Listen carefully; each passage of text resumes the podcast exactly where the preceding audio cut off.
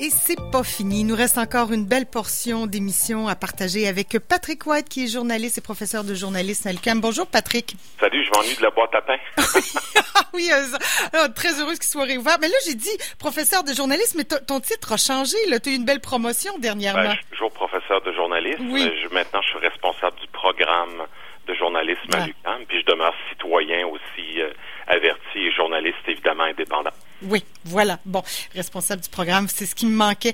Euh, Patrick, avec toi, bon, j'aimerais qu'on fasse un petit saut du côté des États-Unis ce matin, là, parler parce que c'est dans l'actualité, ça s'impose, puis ça rebondit aussi là sur la scène nationale et fédérale. Euh, ces manifestations-là, les milliers de manifestants qui n'en qui n'en démordent pas malgré les couvre-feux aux États-Unis. Euh, Monsieur Trump qui jette de l'huile sur euh, le feu, là. J'aimerais savoir ce que tu en penses d'abord? Ben, grave le manque de leadership de M.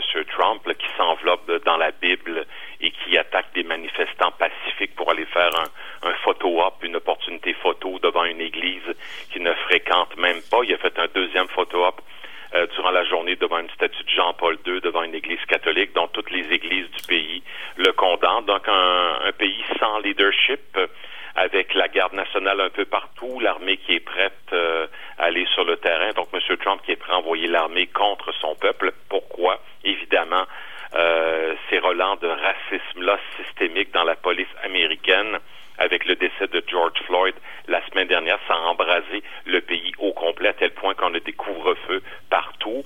Euh, des dizaines de journalistes qui ont été arrêtés, 34 pour être précis, ah oui. des centaines euh, qui ont été euh, euh, vraiment tabassé, si on peut dire. Il y a un journaliste qui a perdu un œil. Ben, euh, il y a plein de journalistes. Il y a un journaliste de CNN, un, noir en particulier, qui a été arrêté en ondes et ses collègues blancs, évidemment, n'ont pas été arrêtés. Donc, on, on, cible les médias, que ce soit Fox News, que ce soit CNN ou des chaînes de télévision locales. On voit vraiment que la rhétorique guerrière anti-médias disant que l'ennemi du peuple, c'est les médias, ça a un impact indirect sur les manifestants. Évidemment, M. Trump accuse les antifascistes, mais il semblerait qu'il y ait beaucoup de groupes d'extrême droite qui ont entre autres saccagé le siège social de CNN à Atlanta. Et évidemment, bon, on revient à l'essentiel, la, la, la, cause de la brutalité policière envers euh, les Noirs. Hein. Tu as, pas plus de d'être arrêté si tu es un Noir. Il y a du profilage racial partout, on le voit. Il y a des décès régulièrement causés par les gestes policiers. Donc ça, ça ne passe pas. Donc c'est un débat de société majeur à quelques mois des élections présidentielles et on est euh, on est proche de la guerre civile en fait.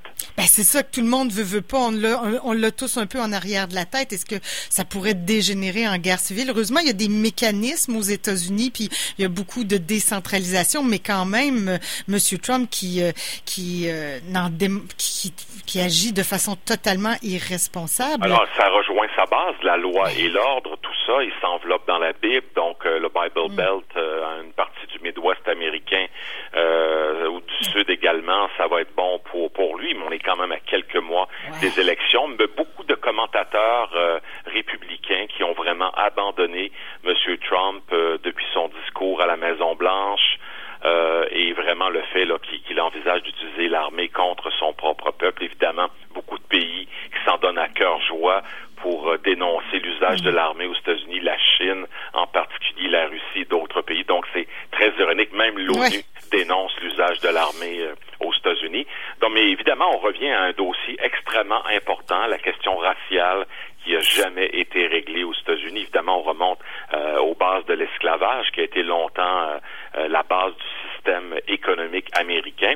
C'est un temps révolu, mais les Noirs aux États-Unis, en termes de revenus, de perspectives, d'accès aux études supérieures, en général, ils ont le tiers moins de chance euh, euh, ou le quart moins de chance qu'un blanc moyen euh, aux États-Unis. Donc, euh, c'est pas vraiment le pays des opportunités et le rêve américain est un peu mort de ce côté-là, malheureusement. Ouais, Webster le disait en entrevue cette semaine avec Anne-Marie Dessous. Il faudra réparation, il faudra quelque chose de gros pour qu'on puisse apaiser cette crise-là. Puis c'est peut-être pas, ben, Joe Biden est plein de bonne volonté. On l'a vu sortir cette semaine là de ce, de son silence et de, de son confinement. Mais euh, est-ce que ce sera suffisant pour apaiser la grogne ben, Pas pour le moment, mais là il a commencé à tweeter. Je pense que c'est une bonne chose. Il faut répondre au feu euh, par le feu. Euh, Monsieur Trump, lui, on le sait, il a déclaré la guerre à Twitter, mais c'est juste symbolique. Il les médias sociaux, ces pouvoirs légaux ne sont pas là et le Congrès va sûrement pas adopter une loi avant l'élection. Euh, là, il y a évidemment son investiture qui va se faire, euh, non pas en Caroline parce que la Caroline du Nord refuse. Euh, euh, de ne pas appliquer la distanciation sociale. Donc, M. Trump, qui est un peu empêtré euh, dans ses machinations, en fait, et on voit vraiment là qu'il perd beaucoup d'appui au pays, mais il garde quand même 42% de l'appui populaire globalement. ça va être intéressant de voir ce qui se passe avec Fox News, parce qu'il a déclaré la guerre à Fox News. Maintenant, il ben, voyons, sa propre chaîne. Réseau OAN, qui est une chaîne de propagande pro-Trump, ouvertement pro-Trump.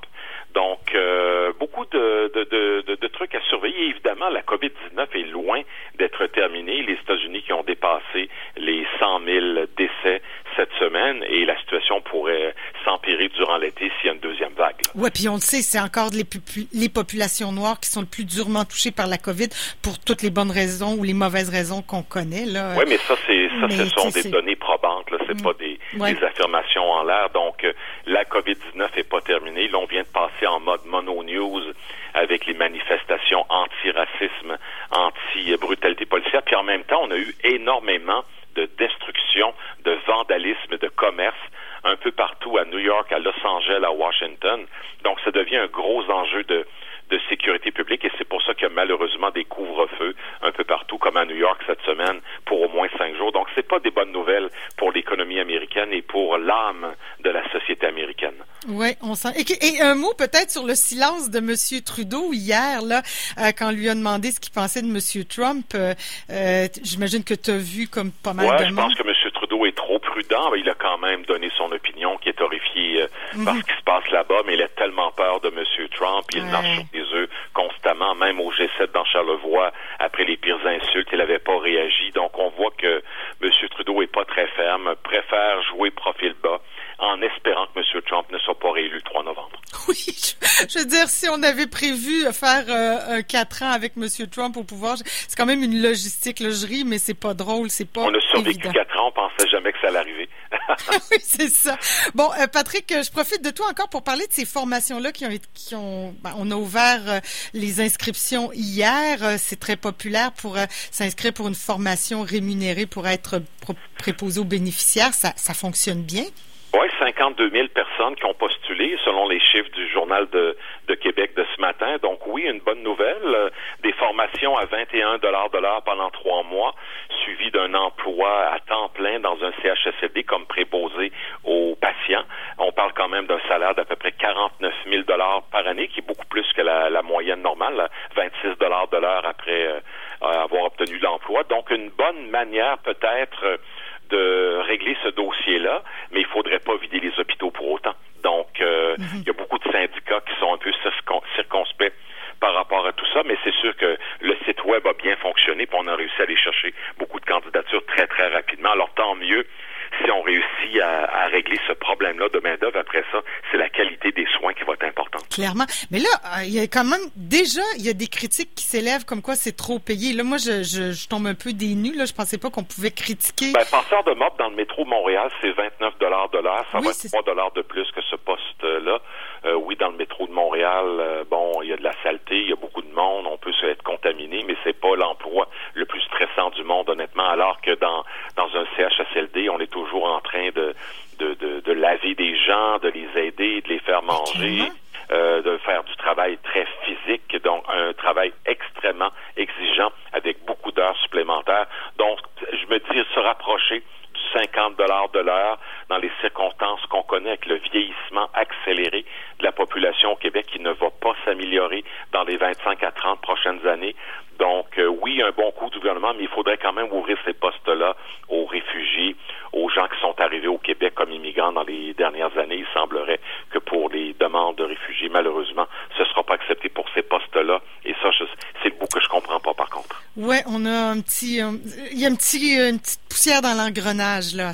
Ouais, puis les agences de placement privées aussi qui ont joué un rôle euh, très très opaque et obscur durant euh, les deux trois derniers mois. Beaucoup de gens qui parlaient pas français qui se sont trouvés préposés dans les CHSLD. Ça, ça a causé de gros problèmes. Ouais, la ministre Mécan qui semblait pas trop au courant de ça, puis qui disait non non c'est pas possible. Il y a eu des irrégularités. Ouais, ben, il y en a eu beaucoup. Ça se rendait pas. Une, une commission d'enquête quelconque peut-être plus tard là, pour faire la lumière sur ce qui n'a pas fonctionné parce qu'on voit vraiment que le Québec était pas prêt pour euh, faire face à la musique, même deux, trois mois après les avertissements de, de, de l'OMS et de la Chine au début janvier. Bon, On verra. Espérons qu'on va régler celle-là, puis qu'il n'y aura pas de deuxième vague, puis qu'il n'y en aura plus d'autres. Ben, bonne semaine, puis moi, je vais à la pointe à pain samedi ou dimanche. là. Yeah, super. Tu vas voir, c'est vraiment très beau et très bon. Merci, Patrick. Bonne semaine. Salut, merci. Bonne fin de semaine.